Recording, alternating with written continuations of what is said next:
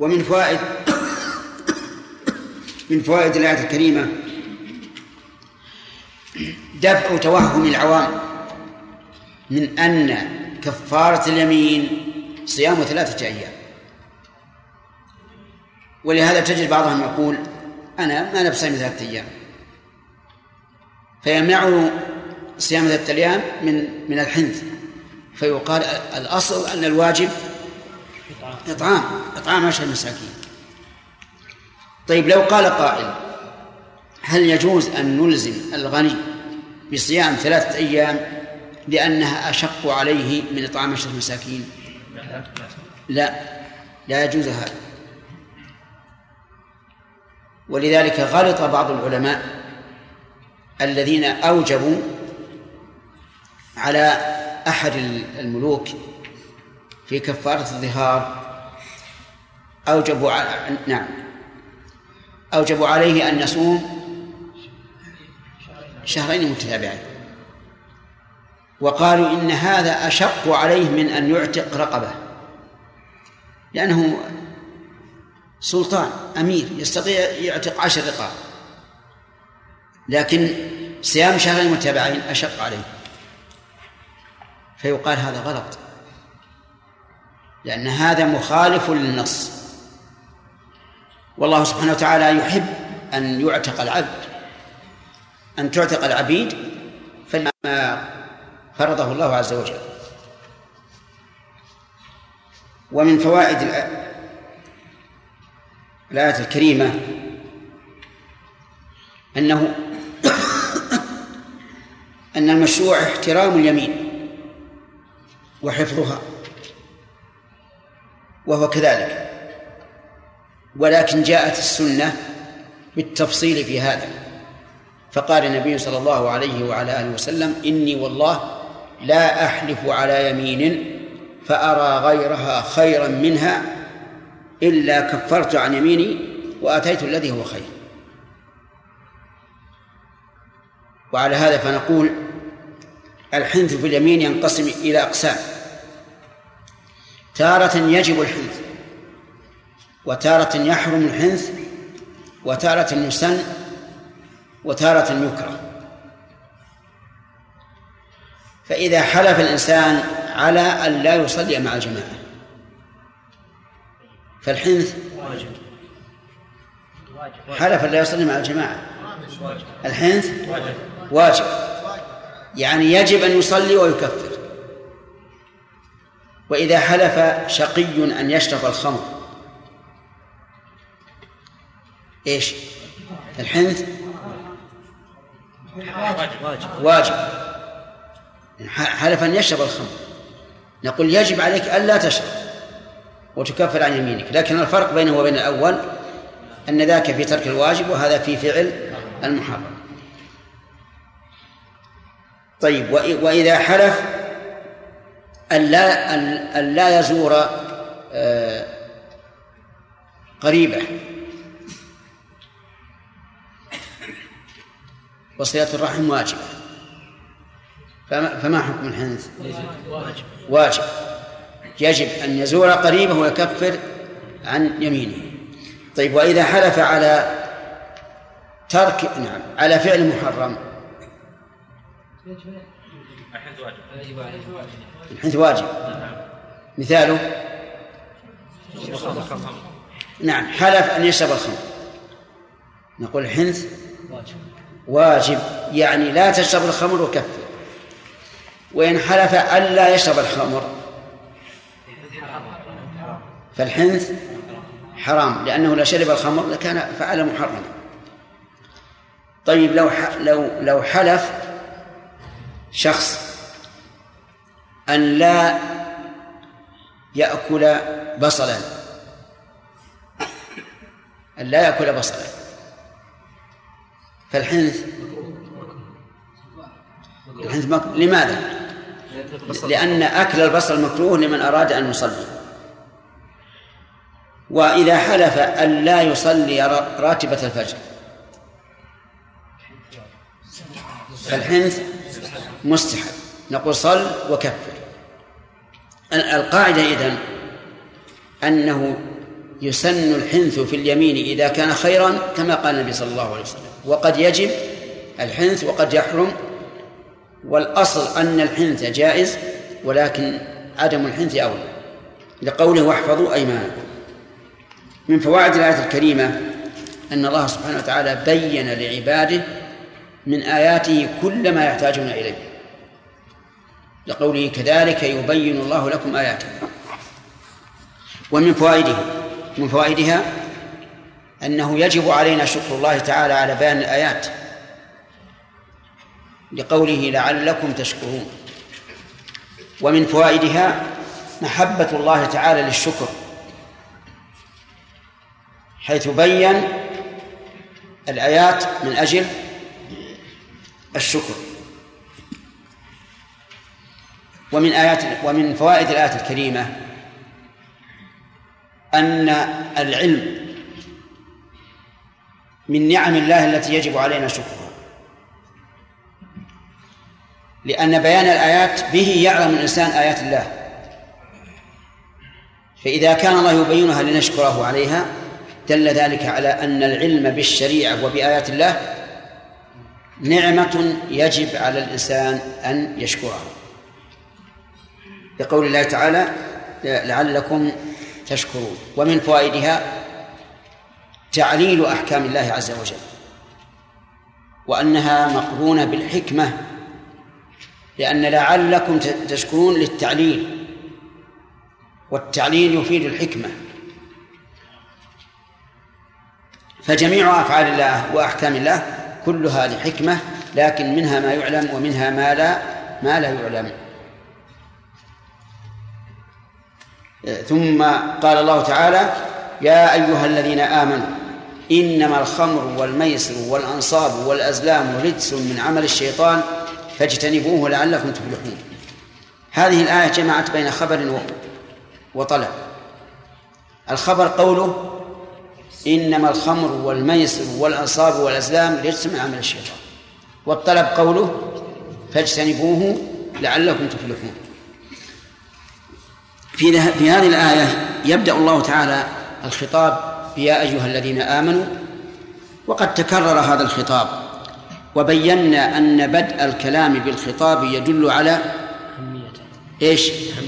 أهميته والعناية به ثم بدءه بهذا الوصف يا أيها الذين آمنوا يدل على أن العمل به تصديقا أو امتثالا من إيش؟ من مقتضيات الإيمان.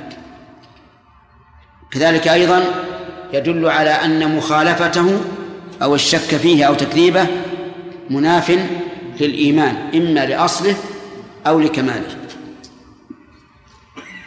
وثالثا أن في هذا إغراء للمخاطب كأنه يقول إن كنت مؤمنا فاستمع وامتثل.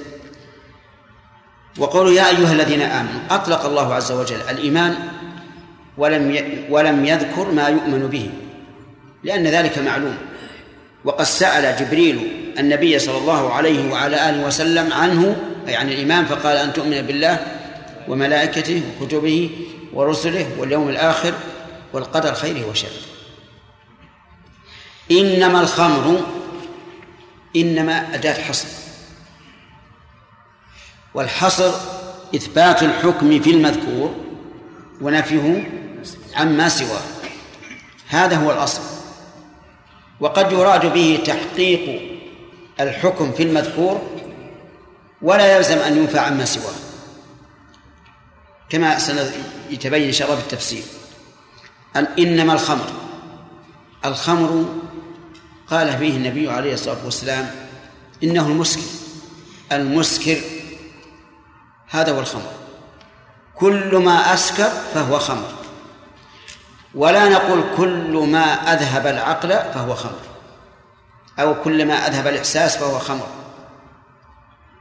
بل نقول الخمر ما أسكر ما ما غطى العقل على وجه اللذة والطرب. لأن الذين يشربون الخمر يجدون راحة ونشوة وطربا. وعلى هذا فالبنج ليس بخمر. لأنه وإن كان يفقد الإحساس لكنه لا يجد الإنسان فيه النشوة والطرب. ومع ذلك آه، لا يستعمل البنج إلا للحاجة والضرورة. الميسر هو أخذ المال على وجه المغالبة. أخذ المال على وجه المغالبة وسمي ميسرا لتيسر الحصول لتيسر الحصول عليه.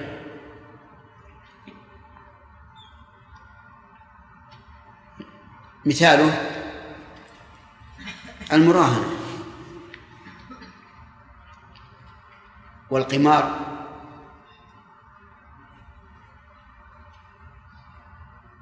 مثل أن يقول سنعمل عمل سويا ونجعل العوض مثلا عشرة آلاف ريال. نجعل عشرة آلاف ريال. فمن غلب أخذ العشرة ومن غلب أخذت منه العشرة. إذن المسألة الآن غرر. غرر وجهالة. فيسمى هذا ميسر. لما فيه من المغامرة والغرر والمخاطرة. وقد كان هذا معروفا عند العرب وكذلك في أول الإسلام ولكنه الحمد لله حرم. الأنصاب. الأنصاب هي ما ينصب ليعبد من دون الله. والأزلام هي ما يستقسم به. أن يطلب به, به الإنسان ما قسم له. وكانوا يستعملون هذا في في الجاهلية. يضعون أقداحا فيها افعل ولا تفعل والقدح الثالث ليس فيه شيء. ثم يخلطونها جميعا ويقول ويقول القائل خذ منها بدون أن أن تعلم. تجعل في كيس أو نحوه. ثم يقال أدخل يدك وأخرج قدحا. إن خرج افعل فعل. إن خرج لا تفعل لم يفعل. إن خرج المهمل أعاد مرة أخرى. هذا العمل كانوا يستعملونه في الجاهلية. وهو مبني على أوهام لا حقيقة له ولذلك حرمه الله عز وجل. وقوله رجس من عمل الشيطان الرجس النجس. لكن يكون الرجس نجسا حسيا نعم ويكون معنويا. قال الله تبارك وتعالى إنما يريد الله أن يذهب عنكم الرجس أهل البيت. وقال اجتنبوا الرجس من الأوثان. المراد الرجس هنا حسي ولا معنوي؟ هذا معنوي. وقد يكون حسيا أي نجس نجاسة حسية. كما في قوله تعالى قل لا أجد فيما أوحي إلي محرما على طاعم يطعمه إلا أن يكون ميتة أو دما مسفوحا أو لحم خنزير فإنه رجس. هذه الآية من أي رجسين؟ الحسي أو المعنوي؟ المعنوي. الصواب أنها من الرجس الحسي. نعم الصواب أنها من الرجس المعنوي. لأنه وصف بقوله من عمل الشيطان. رجس من عمل الشيطان. فقول من عمل الشيطان صفة لرجس وليست خبرا ثانيا. لأننا إذا جعلناها خبرا ثانيا صار المعنى أن هذه الأربعة الخمر والميسر والأنصاب والإزلام رجس وأنها من عمل الشيطان. وإذا جعلناها وصفا لرجس صار المعنى أنه رجس عملي وليس رجسا حسيا وهذا هو الصواب. في أسئلة ولا؟ نعم. شيخ أن العشرة مساكين. المساكين يعني يطعم عشرة مساكين. لو أنهم فيهم يعني لو أنهم إيش؟ تسعة. نعم. وفيهم مرضعة. ها؟ مرضعة. تسعة وفيهم مرضعة. رضيع. رضيع. نعم. فهل نعطيهم حساب عشر على أن هذه الطفل هذا نطعمها مرتين. يعني يسأل يقول إذا كان تسعة فقراء أحدهم امرأة ترضع. فهل يكفي أن نطعمها مرتين؟ الجواب لا. لا بد من إطعام عشرة مساكين يتغذون بالطعام لا باللبن. شيخ بارك. لو وجدنا فقيرا وهو يعول عائلة من تسعة. إيش؟ فقيرا وهو يعول عائلة من تسعة هو العاشر نعم. لكنهم ليسوا معه في البلد. هل نعطيه الكفارة؟ نعم إذا علمنا أنه سيؤدي سيؤديها لهم. إذا علمنا أنه سيؤديها لهم أما إذا لم نعلم فلا. هو يعول قد يبيع مثلا يروح فلوسنا لا ما يجوز. لازم من إطعام عشرة نعم.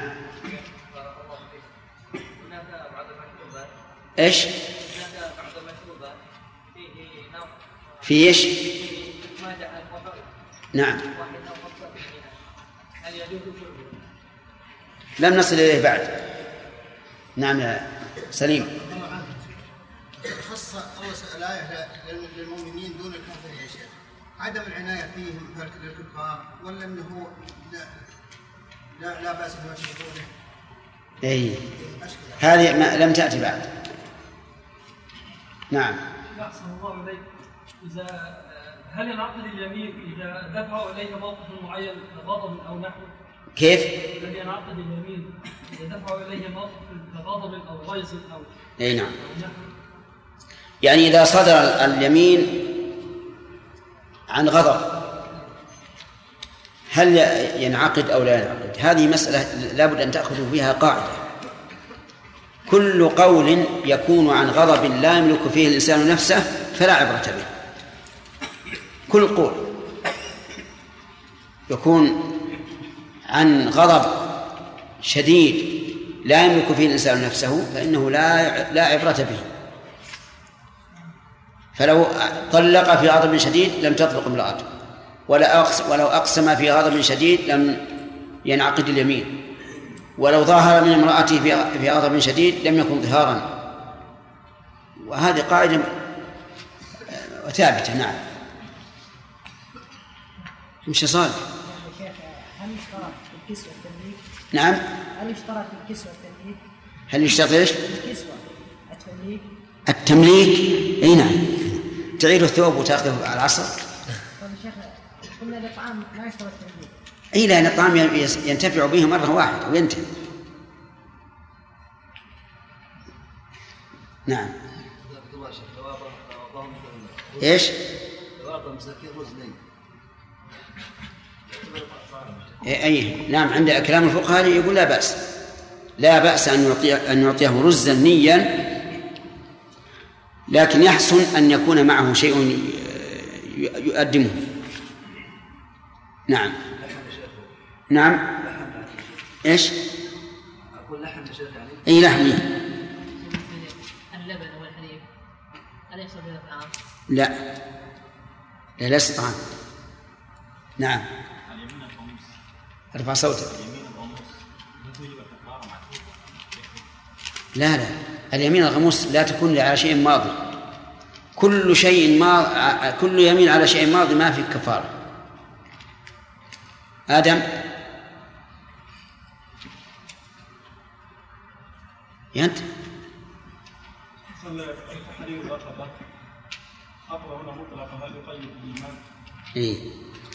الرقبة مطلقة احسنت هذه نسينا أن ننبه عليها.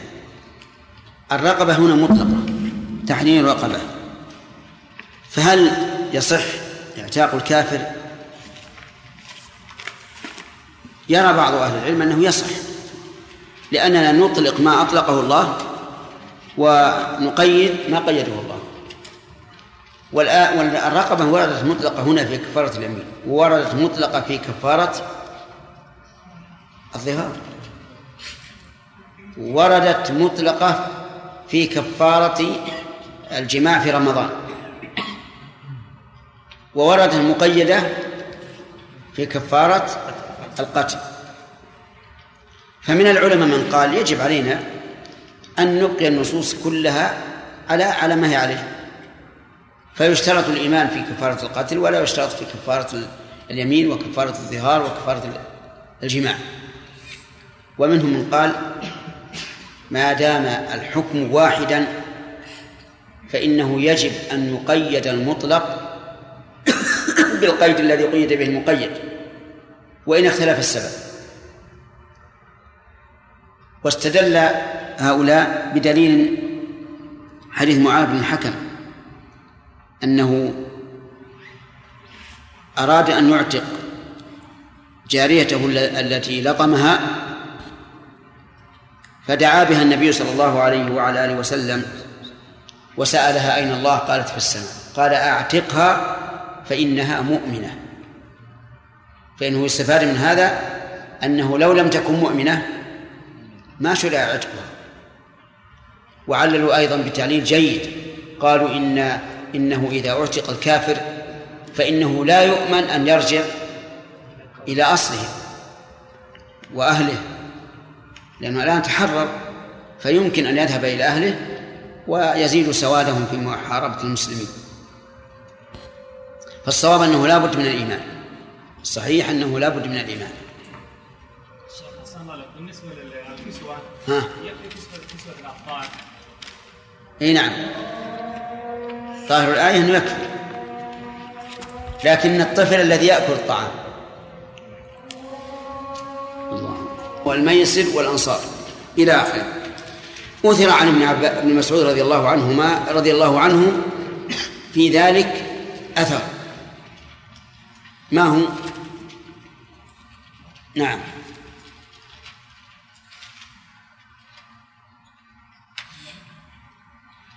يحيى.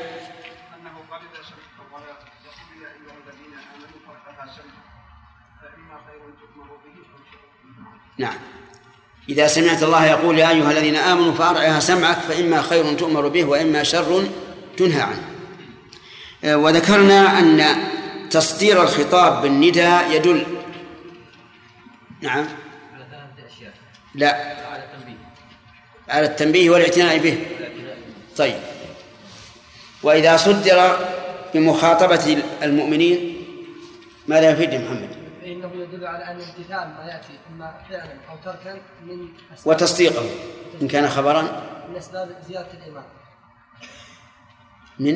من مقتضيات الإيمان. من مقتضيات الإيمان هذه واحد. الثاني أن فيه الإغراء. نعم الإغراء والحث. نعم. نعم لأن وصف الإنسان بالشيء الذي يؤدي إلى أن يقدم هذا إغراء وحث. طيب. الثالث أن مخالفته من أسباب نقصان الإيمان. نعم. أن مخالفته سبب لنقصان الإيمان بارك الله فيك. آه الخمر له تعريف أحمد.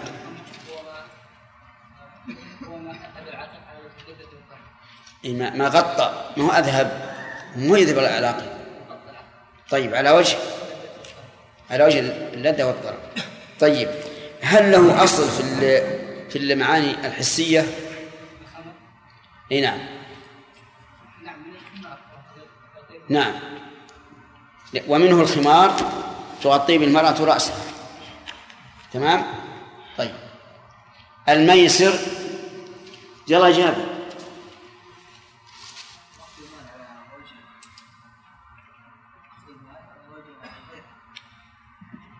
أخذ المال على إيش؟ لا ما صحيح. أجل, أجل معناه إني لو أعطيك هبة صار ميسر؟ ها.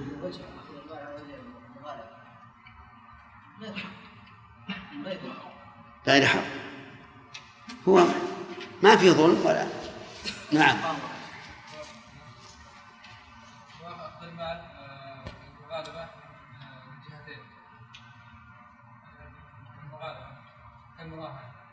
نعم. يعني أخذ المال على وجه المغالبة. طيب. ويسمى قمارا. لماذا سمي ميسرا؟ نعم. ها؟ نعم. يتيسر الحصول عليه. ولهذا ربما يربح الإنسان في, مو... في مجلس واحد مئات الآلاف. طيب. الأنصاب. الأنصاب هي الأصنام التي يتصف لها الإنسان بالعبادة. ها؟ هي الأصنام. هي الأصنام. الأصنام. لأنها تنصب لتعبد من دون الله. طيب. الأزلام. هي ما يستقسم به. كيف؟ إيه كيف ذلك؟ معروف.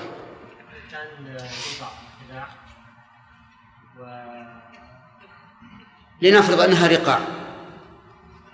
ويكتب على احدهما يفعل أو لا تفعل فاذا خرج والثالث؟ والثالث لا يكتب عليه شيء. طيب ويضعها في إيه. لا في إناء ما يصح. يعني الإناء يشوف ويأخذ اللي اللي يبي.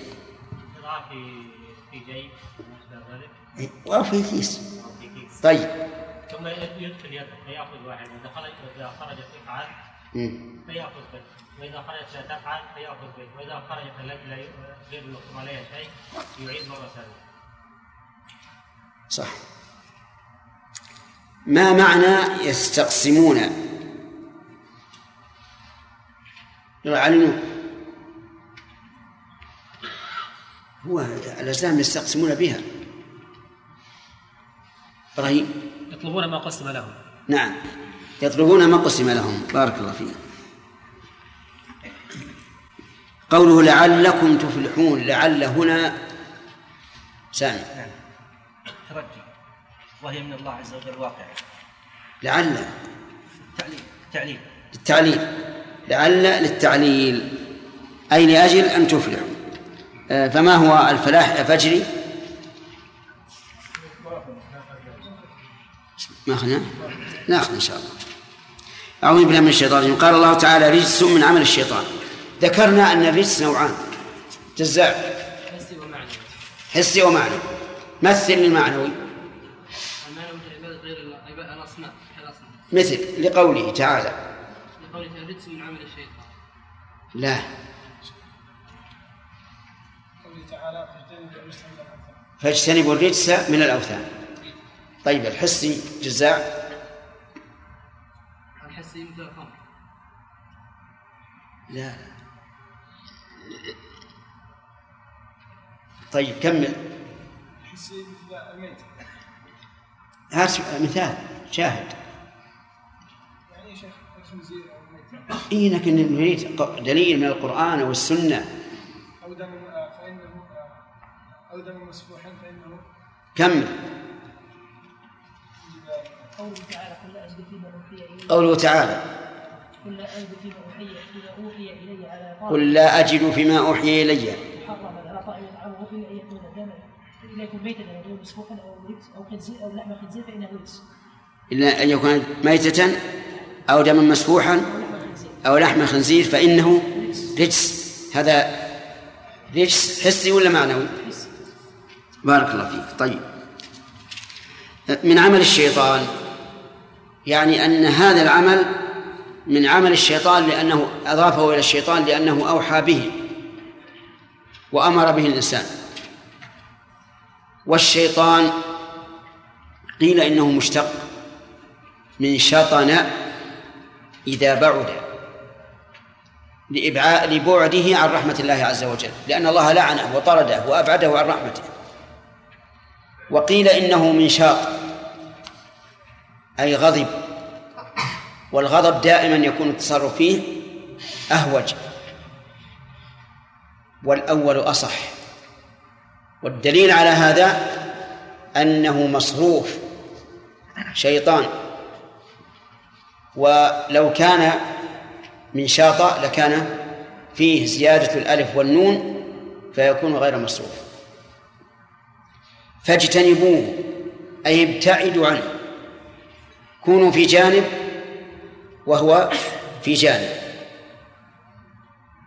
لعلكم تفلحون لعل للترجي للتعليل.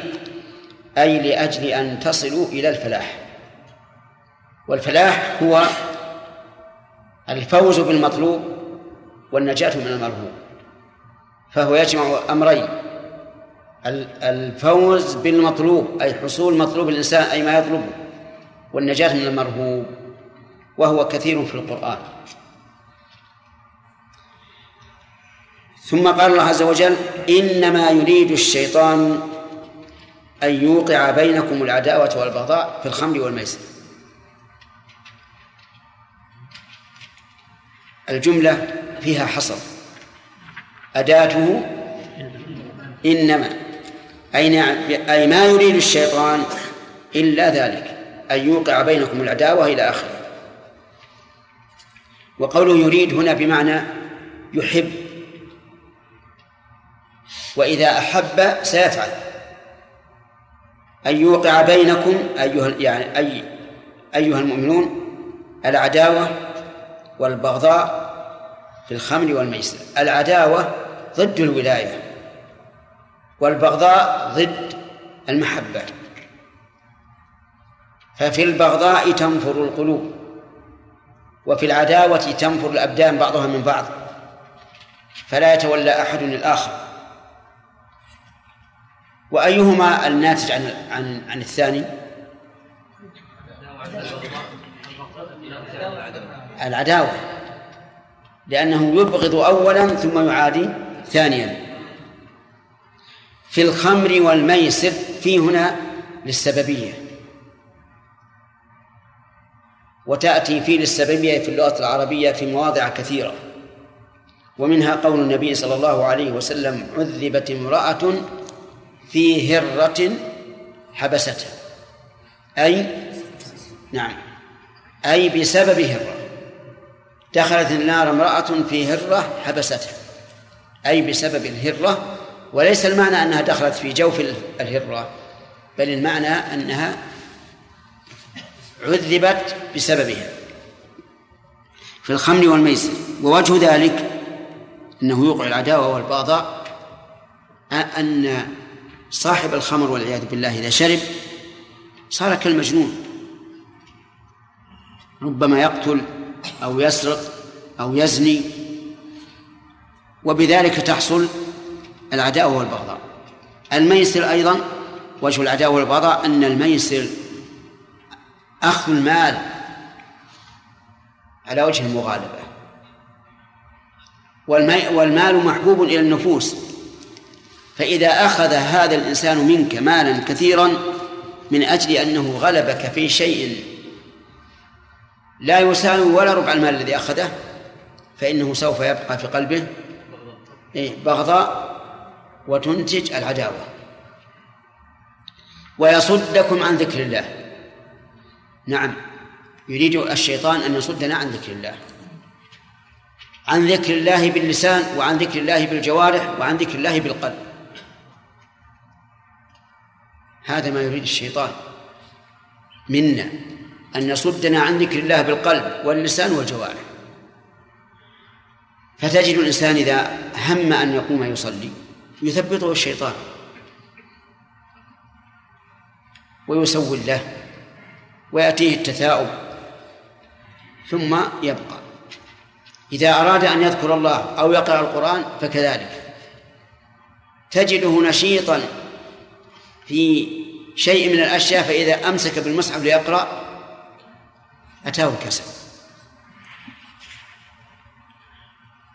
إذا عجز الشيطان عن عن الإنسان أن يصده عن عن القول والفعل أتاه من من ناحية ثانية وهي الصد بالقلب أن يصد قلبه عن ذكر الله. وهذه الفاجعة العظيمة. لأن القلب إذا غفل عن ذكر الله فإنه يضيع على الإنسان. أمور دينه ودنياه. قال الله تعالى ولا تطع من أغفلنا قلبه عن ذكرنا واتبع هواه وكان أمره فرطا. ولهذا يجب على الإنسان أن يلاحظ نفسه في هذه الناحية. هل هو إذا جلس يقرأ القرآن قلبه يكون حاضرا؟ وهل هو إذا ذكر الله يكون قلبه حاضرا؟ وهل هو إذا صلى يكون قلبه حاضرا؟ أم هو غافل؟ إنه إذا كان غافلا غافل القلب عن ذكر الله باللسان والجوارح فقد فقد روح العبادة حقيقة. ولذلك نجد الإنسان إذا غفل في صلاته خرج منها بقلب كما دخل فيها بقلب يعني بنفس القلب لا يزداد نورا ولا إيمانا ولا كراهة للفحشاء والمنكر وقد أخبر الله تعالى أن الصلاة تنهى عن الفحشاء والمنكر. فلماذا لا يجد الإنسان إذا خرج من الصلاة كراهة للفحشاء والمنكر؟ لماذا لا يجد؟ لأنه إنما صلى صلاة جسد فقط لا صلاة قلب. وهذه نقطة نسأل الله أن يعين عليها. أكثر الناس اليوم مبتلون بها ويسألون دائما كيف يتخلصون منها؟ لكن الخلاص منها سهل. وهو أن تحاول حضور القلب في الصلاة من أولها إلى آخرها. عود نفسك هذا أجبر نفسك على هذا حتى تجد لذة العبادة. طيب وعن الصلاة؟ نعم يصدك من ذكره. وعن الصلاة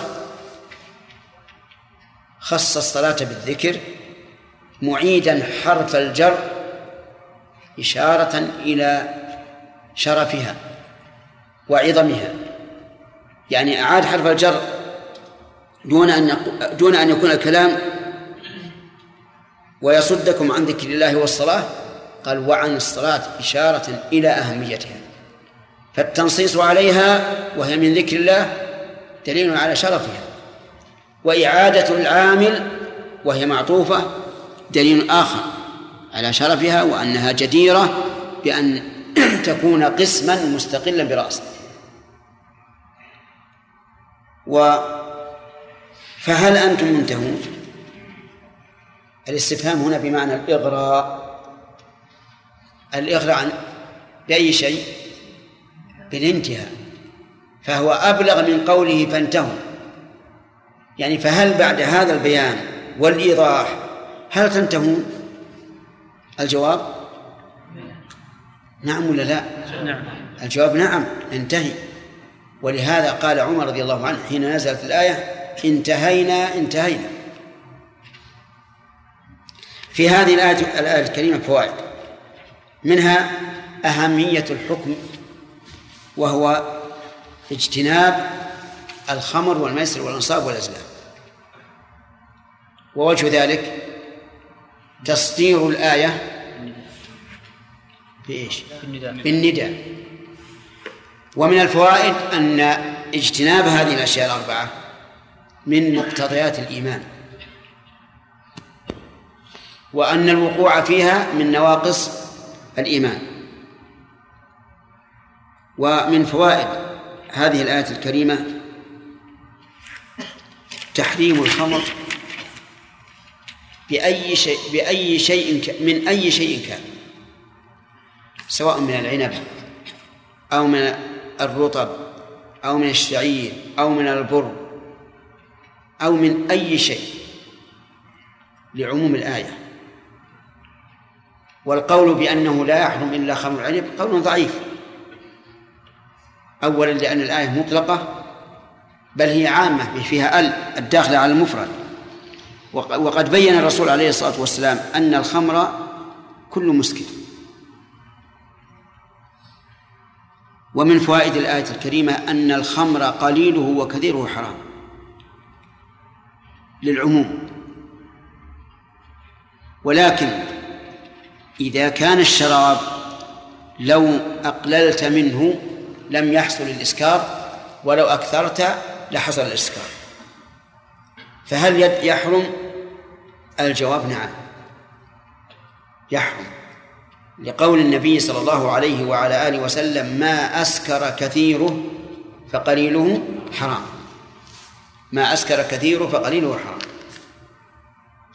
ولأن تناول اليسير الذي لا يسكر ذريعة إلى تناول الكثير الذي يسكر. فإن الإنسان إذا شرب هذا الشراب اللذيذ وهو لا يسكره فإن ذلك يتعدى إلى أن يزداد منه فيسكر وهل إذا كان هذا الشراب يسكر من شربه ولا يسكر من أدمن عليه؟ كما يوجد الآن في الذين يدمنون على الخمر نسأل الله العافية لا يسكره فهل يحرم عليهم أو لا يحرم؟ يحرم. لأنه إذا كان اليسير الذي لا يسكر يحرم فهذا مثله. وعدم الإسكار في هذا باعتبار الشخص المعين لا باعتبار قوة هذا الشراب فإن هذا الشراب فيه القوة المسكرة لا شك.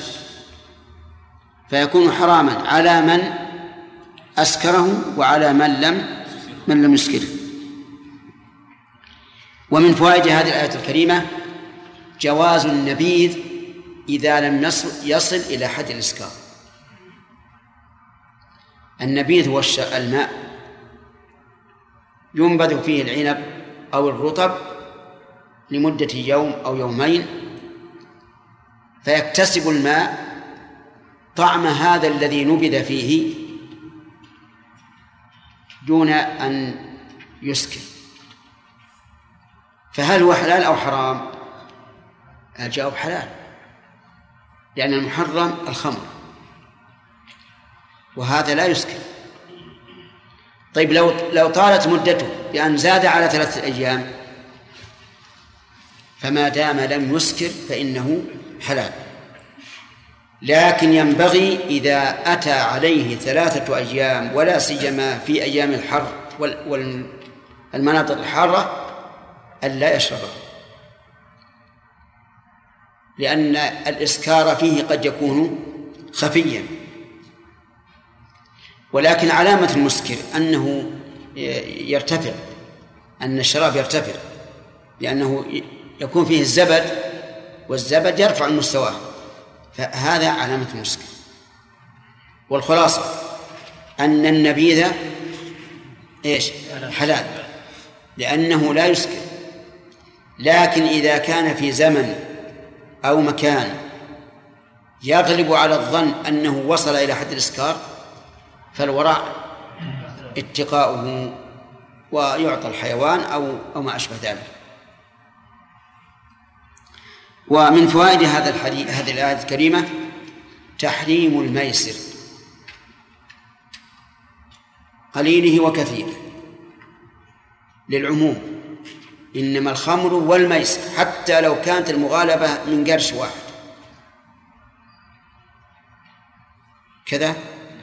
لو يسيرا ولو يسيرا لأننا نقول قليل الميسر الذي لا يجحف بمال الإنسان ولا يهتم به كقليل الخمر الذي إذا كان قليلا لم يسكر وإذا كان كثيرا أسكر.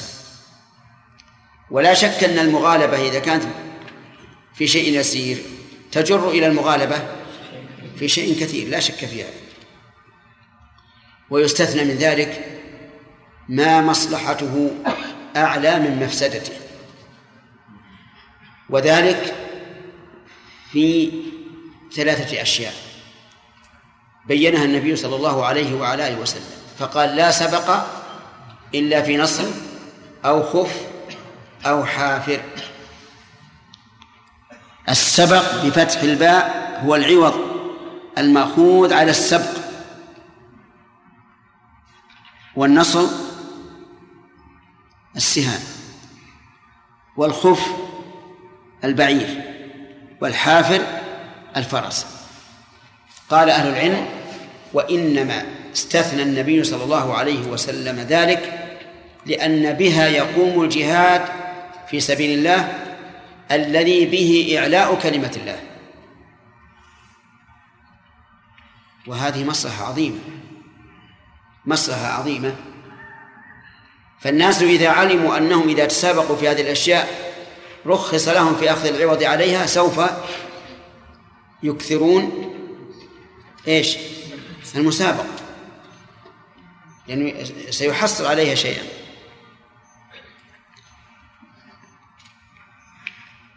فإن قال قائل لو أن الناس عدلوا عن هذه الثلاث في الجهاد إلى وسائل أخرى فهل يبقى الحكم فيها أو ينتقل إلى الوسائل الأخرى؟ فالجواب تعارض هنا اللفظ والمعنى اللفظ والمعنى. فمن كان لفظيا قال يبقى الحكم فيها وإن لم تستعمل في الحرب. ومن نظر إلى المعنى قال إنها إذا كانت لا تستعمل في الحرب فلا فرق فيها بين فلا فرق بينها وبين الأشياء الأخرى. وهذا هذا هو الأقرب. هذا هو الأقرب. إلا أن هذا يعكر عليه أن الرسول أخبر أنه في آخر الزمان تبطل وسائل الحرب ويعود الناس إلى السهام. يعود الناس إلى السهام. هذا واحد. ثانيا أن الرسول صلى الله عليه وسلم أخبر أن الخيل في نواصيها الخير إلى يوم القيامة. ثالثا أنه ربما تسقط منفعة هذه الأشياء في مكان دون مكان. ففي المغارات والجبال لا ينفع فيها إلا الخير فعلى كل حال نحن نريد أن نحرر المسألة من الناحية الفقهية. نقول إذا ثبت الحكم لعلة فإنه يزول بزوالها. فإذا قدرنا أن الناس لا يستعملون هذه الأشياء الثلاثة في الحرب فقد انتفت العلة فينتفي الحكم وتكون المغالبة فيها كالمغالبة في غيرها. طيب هي إذا بطلت لابد أن ينتقل الناس إلى إيش؟ إلى شيء آخر. فهل تجوز المسابقة بعوض في هذا الشيء الآخر الذي حل محل هذه المذكورات؟ الجواب نعم لا شك في هذا لا شك في هذا وعليه فالوسائل الحديثة في الحرب تجوز فيها المغالبة بالعوض لأنها قائمة مقام هذه الأشياء الثلاثة. طيب. يشبه هذا من بعض الوجوه أن زكاة الفطر جاء فيها ذكر التمر إيش بعد؟ والشعير والزبيب والأقط. وقد أخبر أبو سعيد الخدري رضي الله عنه أن هذا هو طعامهم في عهد الرسول عليه الصلاة والسلام. قال كنا نخرجها على عهد النبي صلى الله عليه وسلم صاعا من طعام وكان طعامنا يومئذ التمر والشعير والزبيب والأقط لو أن الناس عدلوا عن الشعير وصاروا لا يقتاتونه فهل يبطل الحكم فيه أو لا يبطل؟ نقول من كان لفظيا قال لا يبطل لأنه نص عليه في الحديث. ومن كان معنويا قال إنه يبطل والصحيح أنه يبطل. وأنه إذا صار الشعير غير قوت فلا يجزي في الفطرة. لأن السنة واضحة في هذا. واضحة في أنه لا بد أن يكون طعاما. مثل قوله في الحديث حديث ابن عباس رضي الله عنهما فرض النبي صلى الله عليه وسلم زكاة الفطر طهرة للصائم من اللغو والرفث وطعمة للمساكين. فانتبه لهذا. الآن لدينا مثالان. الفطرة وهذا آه، والمسابقة في الثلاثة. طيب المسابقة في العلم. نحن نعلم أن الدين الإسلامي قام بالجهاد باللسان والسنان. فهل تجوز المغالبة في العلم الشرعي بعوض أو لا تجوز؟ المشهور من المذهب أنها لا تجوز. وقالوا إن إن النبي صلى الله عليه وسلم حصر. لا سبق إلا في وهذا حصر. والذين يذهبون إلى اعتبار المعاني يقولون يجوز. تجوز المناظرة والمغالبة في العلوم الشرعية. وربما استدلوا بقصة أبي بكر رضي الله عنه مع قريش. في قوله تعالى ألف لام ميم غلبت الروم في أدنى الأرض وهم من بعد غلبهم سيغلبون. في بضع سنين. من الذي غلب الروم؟ الفرس. والفرس قوم مشركون. ويميل إلى جانبهم المشركون من قريش. والروم أهل الكتاب يميل إليهم المؤمنون. ويفرحون بانتصارهم على الفرس. مع أنهم كفار. لكنهم أقرب إلى المؤمنين من من الفرس في ذلك الزمن. لقوة الفرس في ذلك الوقت. قال المشركون لا يمكن أن يغلب الروم الفرس. وقال أبو بكر بل يمكن.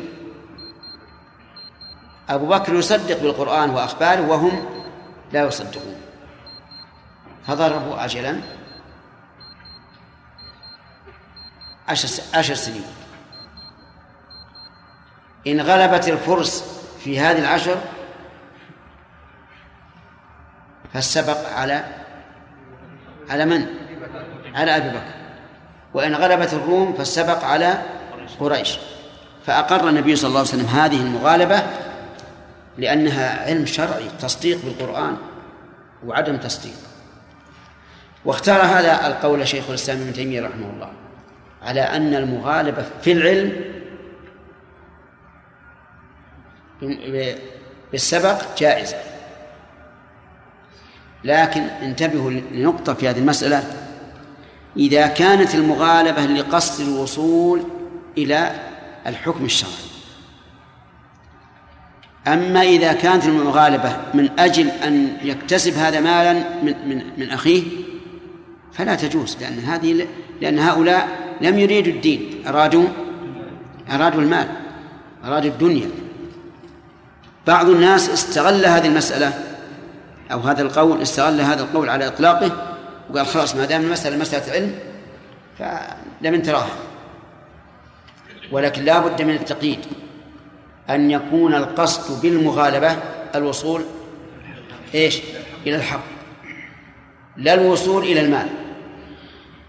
طيب العلوم غير الشرعية كعلم النحو مثلا تجوز المغالبة فيه؟ الظاهر لا.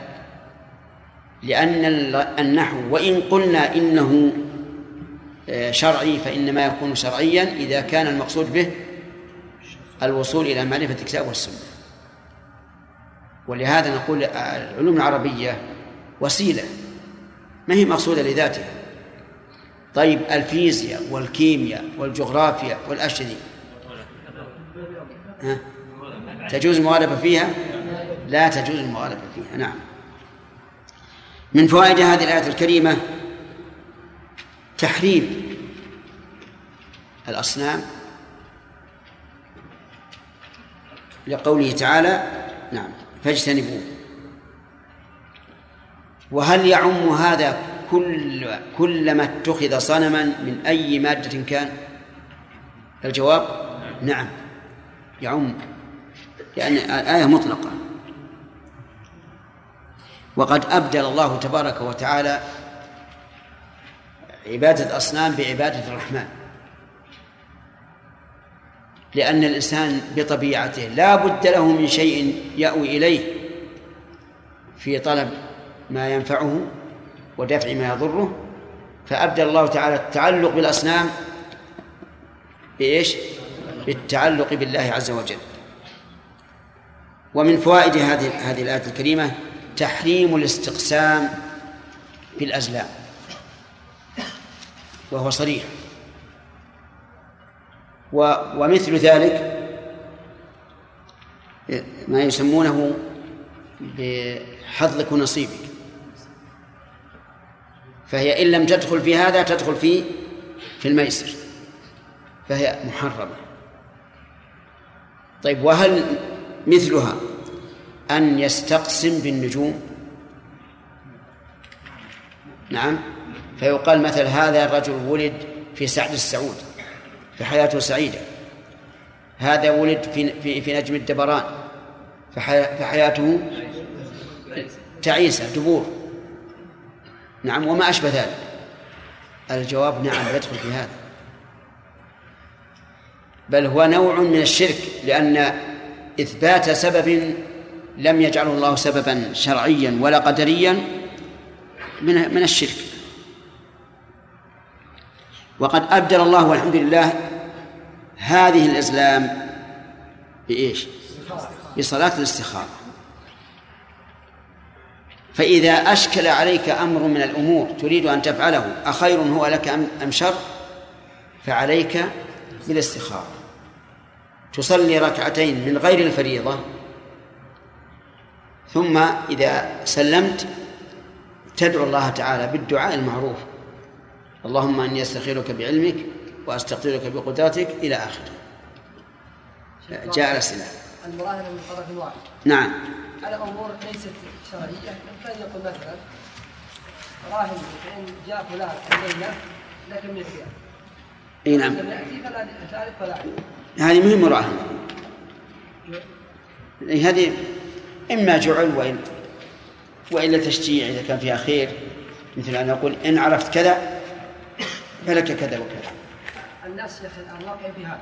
أي. إن جاء فلان على الشكل الليل. إيه؟ أشياء لا هي في الحقيقة الناس ارتكبوا مثل هذا الذي- تقول وارتكبوا أيضا شيء آخر. يتل- يتلاعبون بالمال لأن الله منعم عليهم. لو تبي تنادي واحد اسمه محمد يقول عبد الله نسيانا. قالوا عليك حق. نعم. ولا تعطيها فنجان ماء امتلأ. قال والله ما مليته يا أخي. عليك حق. نعم. هذه الحقيقة أنا عندي أنها من باب الترف والميوعة وأنها في الحقيقة التلاعب بالمال. ولهذا نستفتى في هذه المسألة ونقول لا يلزمك أن أن أن أن تلتزم بما قال قل لا ما ما أعطيك. شيخ بدل ما يقول بالتحريم تحريم صعب. تحريم صعب. نعم. يا أيها الذين آمنوا إنما الخمر والميسر والأنصاب والأزلام رجس من عمل الشيطان فاجتنبوه لعلكم تفلحون. إنما يريد الشيطان أن يوقع بينكم العداوة والبغضاء إلى آخره. انتهينا إلى قوله والأزلام. والأزلام. طيب. من فوائد هذه الآية الكريمة التحذير البالغ من هذه الأصناف من هذه الأعمال الأربعة. من لقوله رجس من عمل الشيطان. فإن هذا يقتضي التنفير التام. بوصفها رجسا ثم بوصفها بوصف هذا الرجس من عمل الشيطان. ومن فوائد الآية الكريمة وجوب اجتناب الخمر والميسر والأنصاب والأزلام.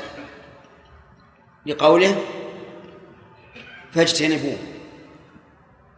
ومن فوائدها أن اجتناب هذه الأشياء الأربعة سبب للفلاح. وكل إنسان منا يريد الفلاح. فلي- فليأتي أسبابه. وجه ذلك قوله لعلكم تفلحون.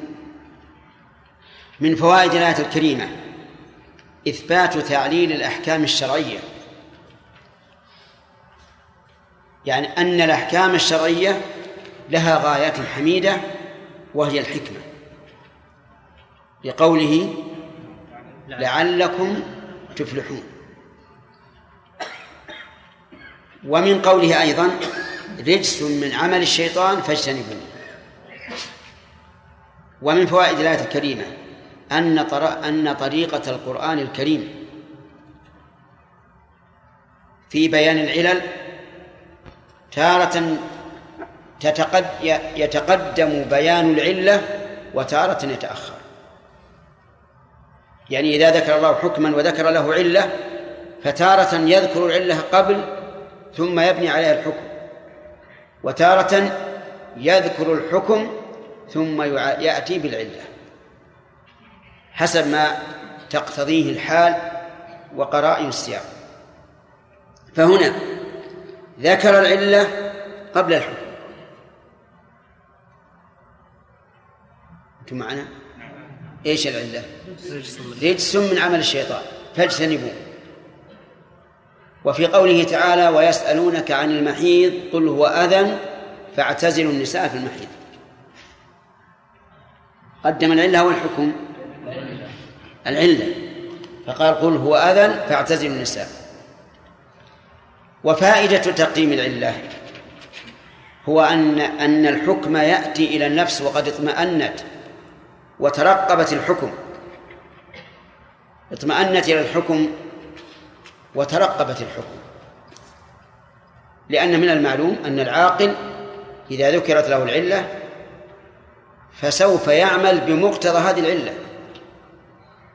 فقوله تعالى قل هو أذن فاعتزلوا بمجرد ما يسمع الإنسان قل هو أذن سوف يأتي إليه الحكم فاعتزلوا وهو قد إيش؟ ترقبه. وهذا أيضا مثله. رجس من عمل الشيطان فاجتنبوه. من حين أن تأتي العلة رجس من عمل الشيطان يكون الإنسان مترقبا لحكم النهي.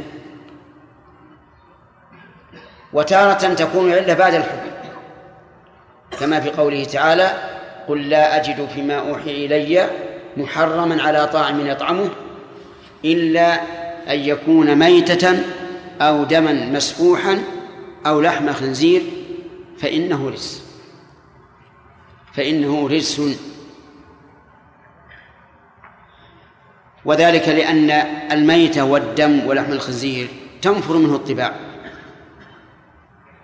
فقدم الحكم لأن النفوس السليمة تترقب هذا الحكم وربما تتجنبه بدون حكم شرعي. ثم يأتي الشرع تأتي العلة مطابقة لما تقتضيه الفطرة. ومن فوائد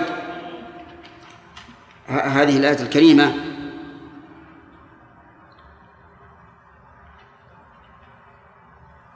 أن أعمال الشيطان التي يأمر بها رجس.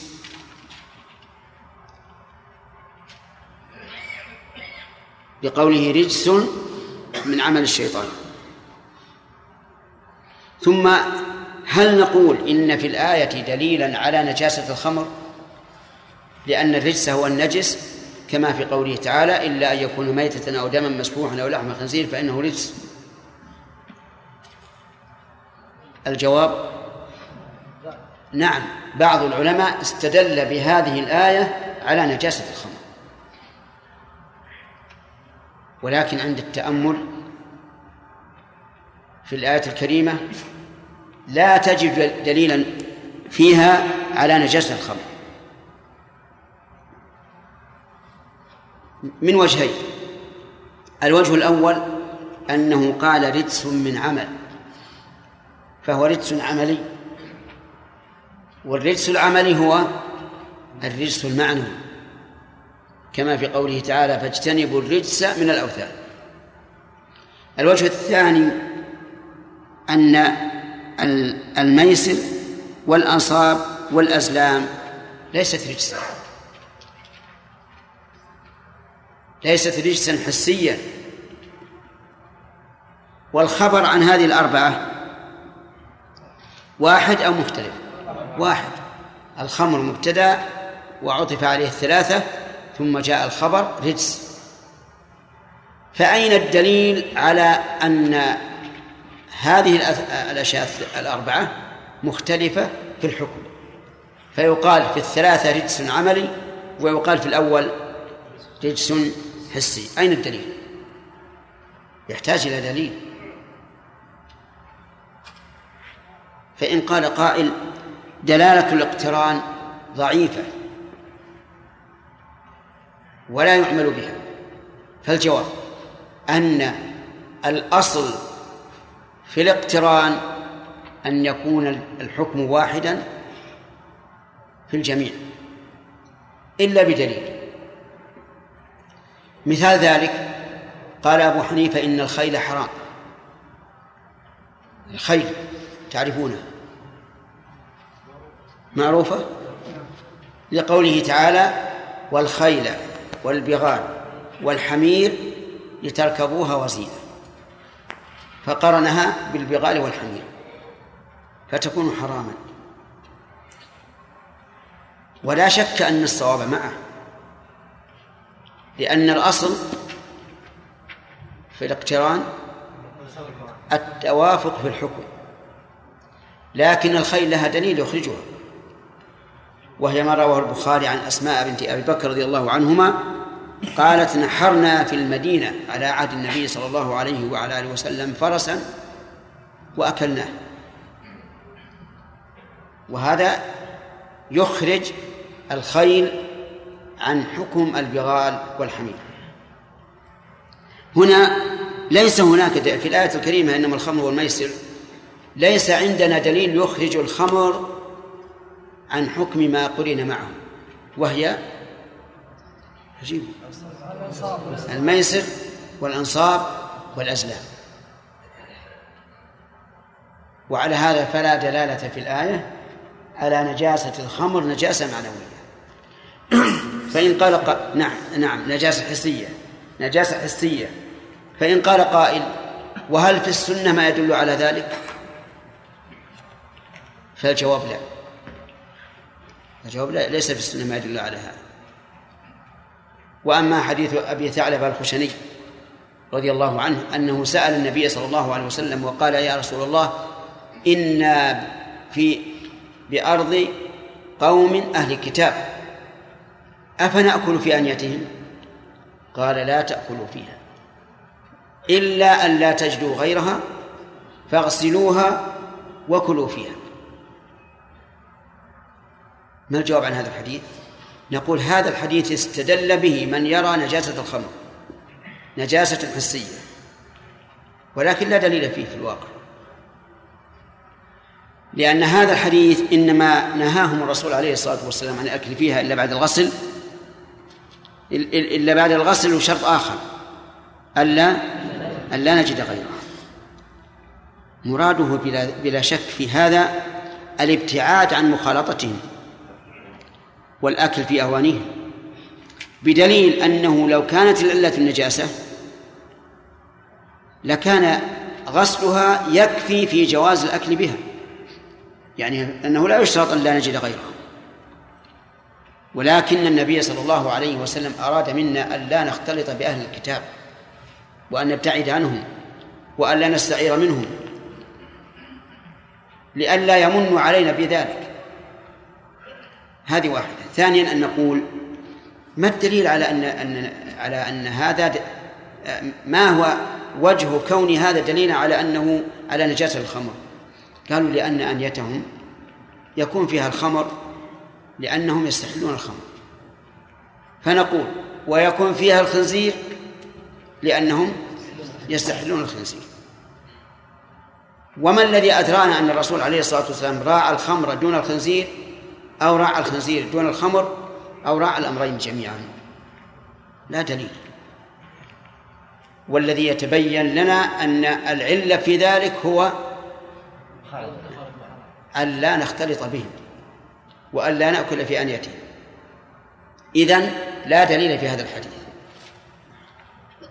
طيب. فإن قال قائل أليس النبي صلى الله عليه وعلى آله وسلم سئل عن الخمر تتخذ خلا؟ قال لا. يعني إذا تخمر الشراب فهل يجوز أن نحبسه ليكون خلا أو أن نضيف إليه مادة تجعله خلا؟ قال لا. قلنا لا دليل على النجاسة. هذا دليل على أنه لا يجوز أن يبقي الخمر عنده بل يريقها. لئلا تدعوه نفسه إلى تناولها. وهو واضح. وليس فيه الإشارة إلى النجاسة بأي حال من الأحوال. إذن من ادعى نجاسة الخمر نجاسة حسية فليأتي بالدليل. وإلا فلا يمكن أن نلزم عباد الله بغسل الأواني من الخمر أو بغسل الثياب إذا أصابها أو بغسل الأبدان. ولا يمكن أيضا أن نبطل صلاة عباد الله إذا كان في ثيابهم بقع من الخمر أو في أجسادهم إلا بدليل. المسألة مو مسألة آه، لفظية فقط نجس ولا غير نجس. المسألة يترتب عليها أشياء. فلا بد أن يكون عندنا برهان من الله عز وجل يمكننا أن نلزم عباد الله بشيء يقتضيه النص. واضح؟ إذن نقول الأصل عجيب الأصل عدم النجاسة. الأصل عدم النجاسة. ومطلق التحريم لا يقتضي النجاسة بدليل أن السم والمأكولات الضارة حرام وليست وليست نجسة. هذا دليل مأخوذ من القاعدة المعروفة وهي أن الأصل براءة الذمة. ثم نقول لدينا دليل إيجابي. غير الدليل الأصلي الذي الذي هو النفي أو العدم دليل إيجابي على أنها طاهرة أي الخمر وأن نجاستها معنوية. الدليل الصحابة رضي الله عنهم لما حرمت الخمر خرجوا بها إلى الأسواق وأراقوها. خرجوا بها إلى الأسواق وأراقوها. ولو كانت نجسة ما أراقوها في الأسواق لم يريقوها في الأسواق لأن لأنه لا يجوز أن نريق في أسواق المسلمين شيئا نجسا كما لا يجوز البول والغائط. أجاب القائلون بالنجاسة بناء على أصلهم وإلا فالأصل عدم النجاسة لكن قالوا دينان الخمر يعني أوان الخمر ليست بكثرة بحيث تسيل منها الطرقات. يعني لم تبلغ كثرة تسيل منها الطرقات. فنقول سبحان الله. هل هذه الأواني التي يستعملها الصحابة رضي الله عنهم قبل التحريم أيها أكثر أو نقطة من بول؟ نعم؟ كيف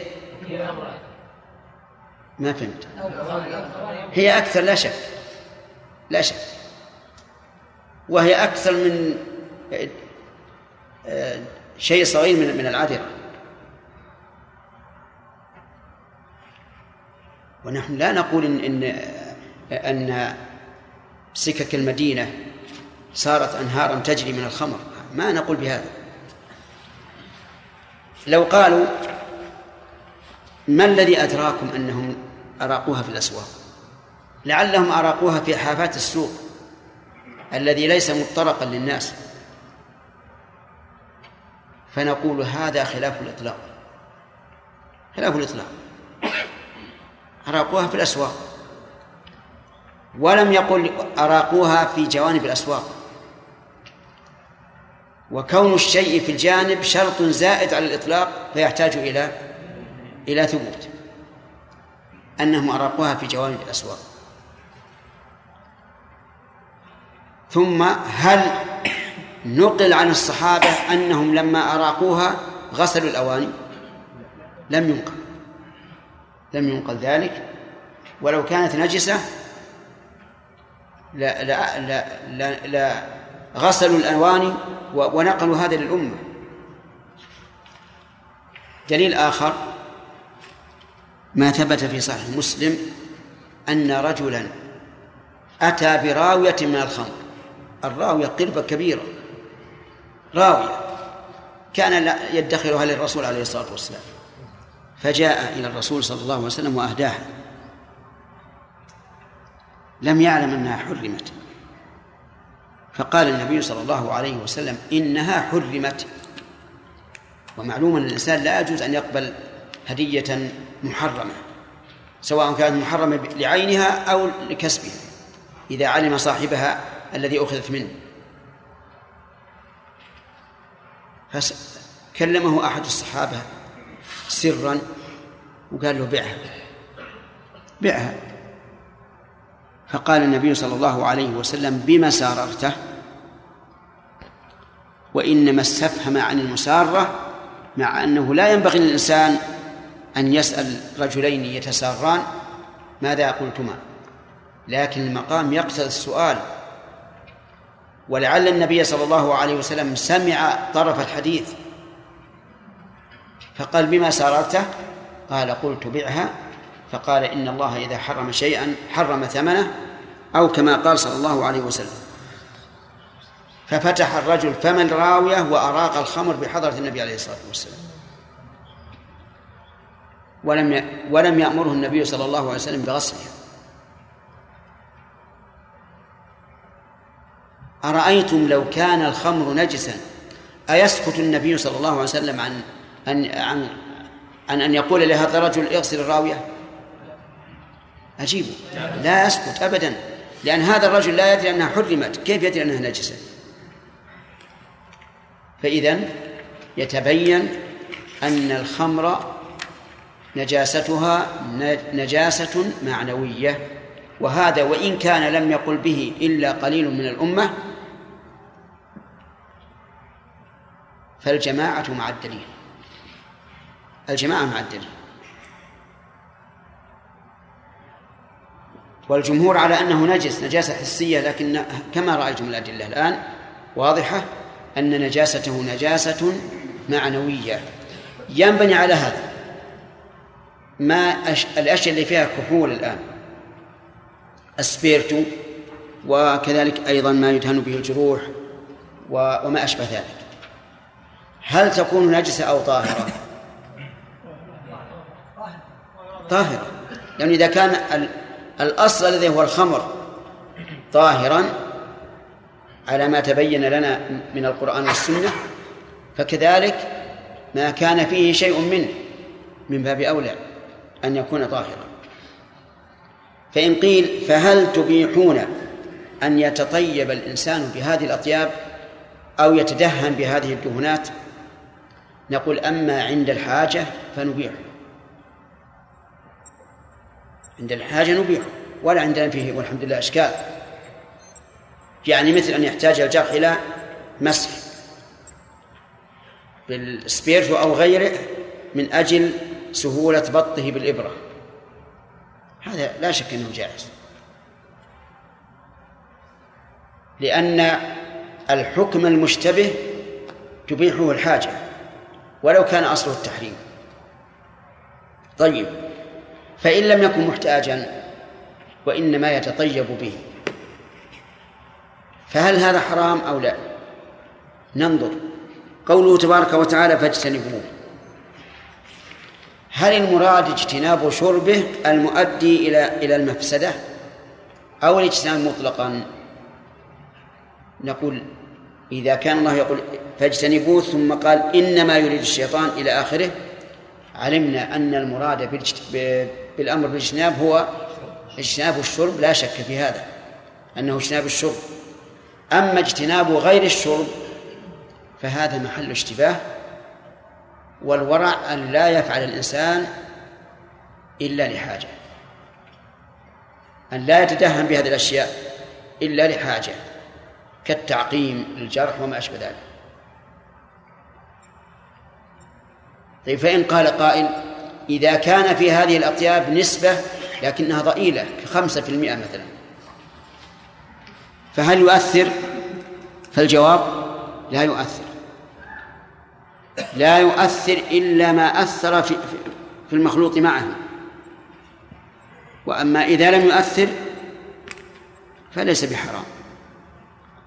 بدليل رجل عنده إناء من ماء سقطت فيه نجاسة لكن لم تغيره. ماذا يكون هذا الماء؟ يكون طهورا لأنه لم يؤثر.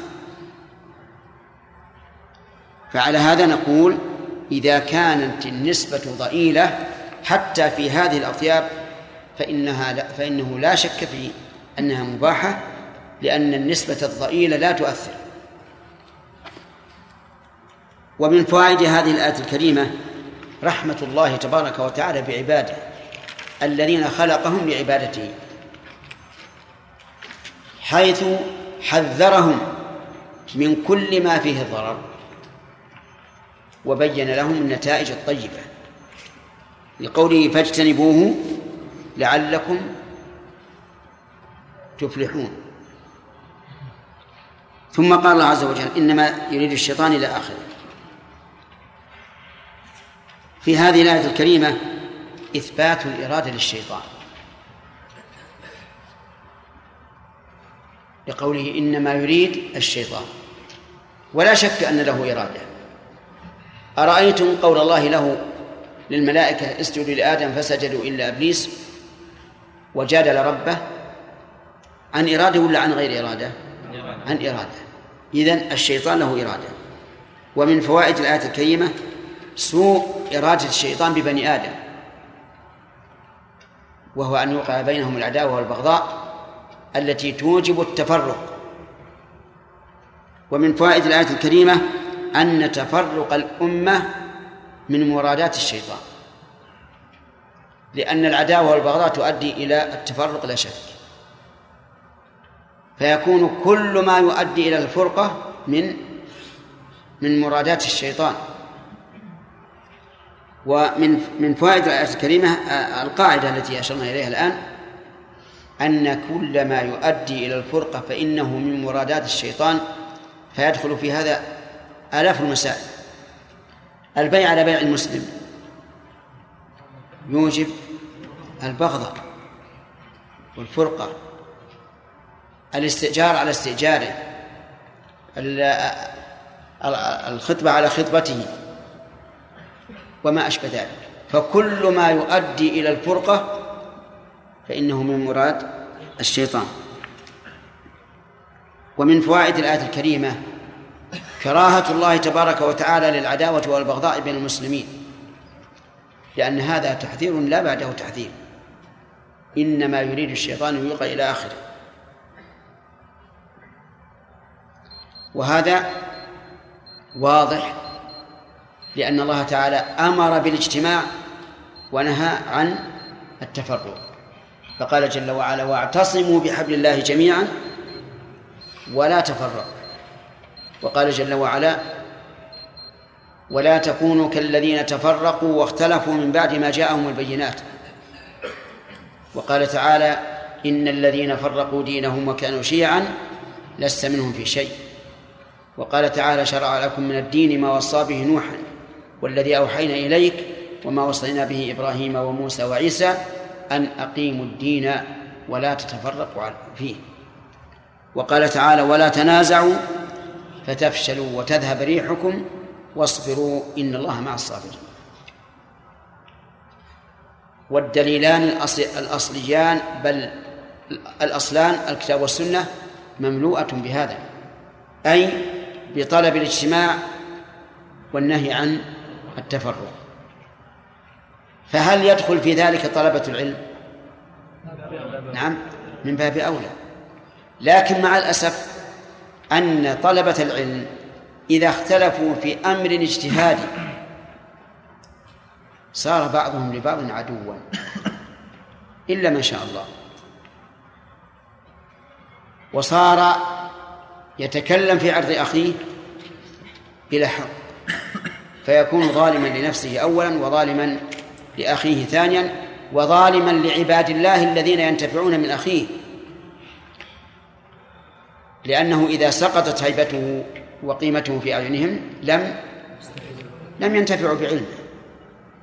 فيكون هذا ظالما لنفسه وظالما لأخيه وظالما لكل من ينتفع بعلم أخيه. ولذلك يجب التنبؤ لهذا. وأن تعتقد أن من خالفك في أمر اجتهادي فقد وافقك في الحقيقة. لأن كليكما يريد الحق. فهو يرى أن الحق في هذا وأن ترى الحق في في, في خلافه. طيب من من منكم رسول للآخر يجب عليه اتباعه؟ من منكم في هذه الحال؟ لا أحد. إذن هو محق في اتباع ما ظنه ما ظن أن الدليل يدل عليه وأنت محق في اتباع ما ظننت أن أن الدليل يدل عليه. ولتكن القلوب نزيهة. في أسئلة ولا نمشي؟ نعم. نعم. نعم؟ أي نعم. لأن قول لأن قوله فاجتنبوه. لفظ عام. اجتنبوه في كل شيء. في الاستعمال والشرب. لكن لا نجزم بأنه في الاستعمال لقوله إنما يريد الشيطان أن يوقع بينكم العداوة والبغضاء في الخمر والميسر فلذلك رأيناه من الأمور التي من الورع تركها نعم يحيى. صلى الله عليه قلنا لو كانت النسبة آه، من الكحول هذه في الأذهان ضئيلة لا يضر. نعم. هل مثل الشيخ يعني في بعض الأشربة فيها شيء من إي نعم إذا كان قليلا اشرب منها. لكن بنصحك إذا شربت فقل بسم الله وإذا انتهيت فقل الحمد لله. نعم يا سليم والله عندي يا شيخ يمكن ان نطلب نضرب نضرب نضرب تاريخ تحريم الحمر كما ذكرت ابو اسماء رضي الله عنها وارضاها في ذبح الفرس لأن لأن أكل الخيل عند الناس الخيل غير غير معروف. لا أنا بزيدك على هذا. الخيل عند الناس يحرم صدرها ويحل دبرها. عند هذا يقول استقبال مستقبل آه، جسم الفرس حرام لأنه يلت- يلتقى به العدو عند الجهاد. وأما مؤخره فهو حلال. حلال لأن المؤخر يكون عند الإدبار عن العدو عن العدو. خليه يوكل.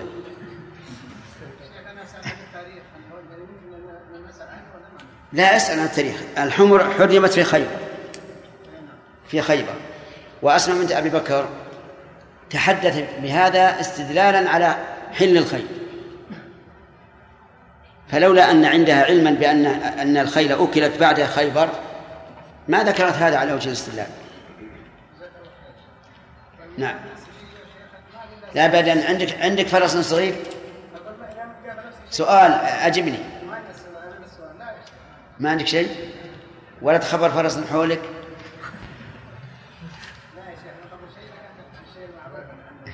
لا هي معروف نعم. بعض إيش؟ بعض الشيخنا قلب لكن يا شيخ يفتقد الدواء الناجح كيف يعالج قلبه قلبه والله يا أخي أنا عندي مش سهل فهمت من السؤال؟ يقول الإنسان قد يجد آه، يعني شحنة أو حسد أو حسدا بقلبه بالنسبة لأخيه فكيف يعالج هذا؟ يعالج هذا أن أن يقول لنفسه أنت تريدين الحق والمسألة ما هي نص المسألة اجتهاد. أما لو كانت نصا ما ما ما نقبل ان ان أن نعذره. لكن إذا كان اجتهاد فالاجتهاد كلنا على اجتهاد. عليكم السلام. ها؟ صدق. الله يبارك. الجواب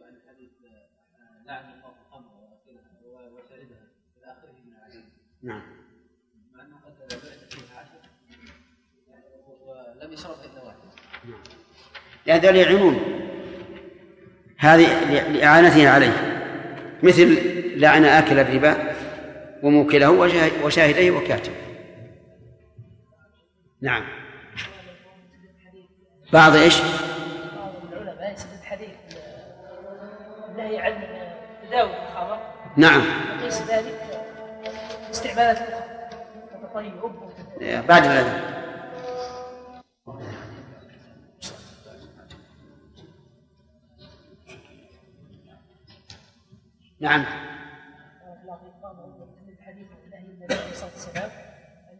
الخمر نعم.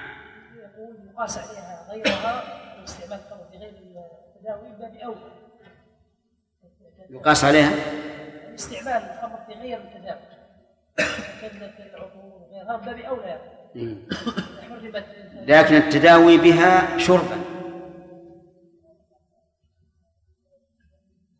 ولهذا قال العلماء رحمهم الله إنه لا يجوز التداوي بها. حتى للعطش لا يجوز أن تشرب الخمر للعطش. وعللوا ذلك بأن الخمر إذا شرب الإنسان العطش لا تزيده إلا عطشا. ويرى بعض العلماء أنه يجوز للعطش. ولا يسلم أنها لا تزيد إلا عطشا. لكن إذا غص باللقمة وليس عنده إلا كاس خمر. وغص. أما يموت ينخلق ولا يشرب الكاس ويمشي اللقمة. ماذا يصنع؟ يستعملها؟ إي نعم يستعملها للضرورة. لأن الله قال سبحانه وتعالى في آية عامة وقد فصل لكم ما حرم عليكم إلا ما اضطررتم إليه. هذه أعم من قوله لما حرم الميت والخمر لا الميت هو والخنزير والخنزير وما لا به.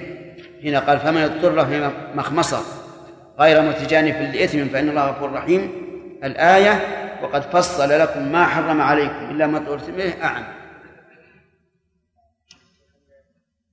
نعم. وزعل.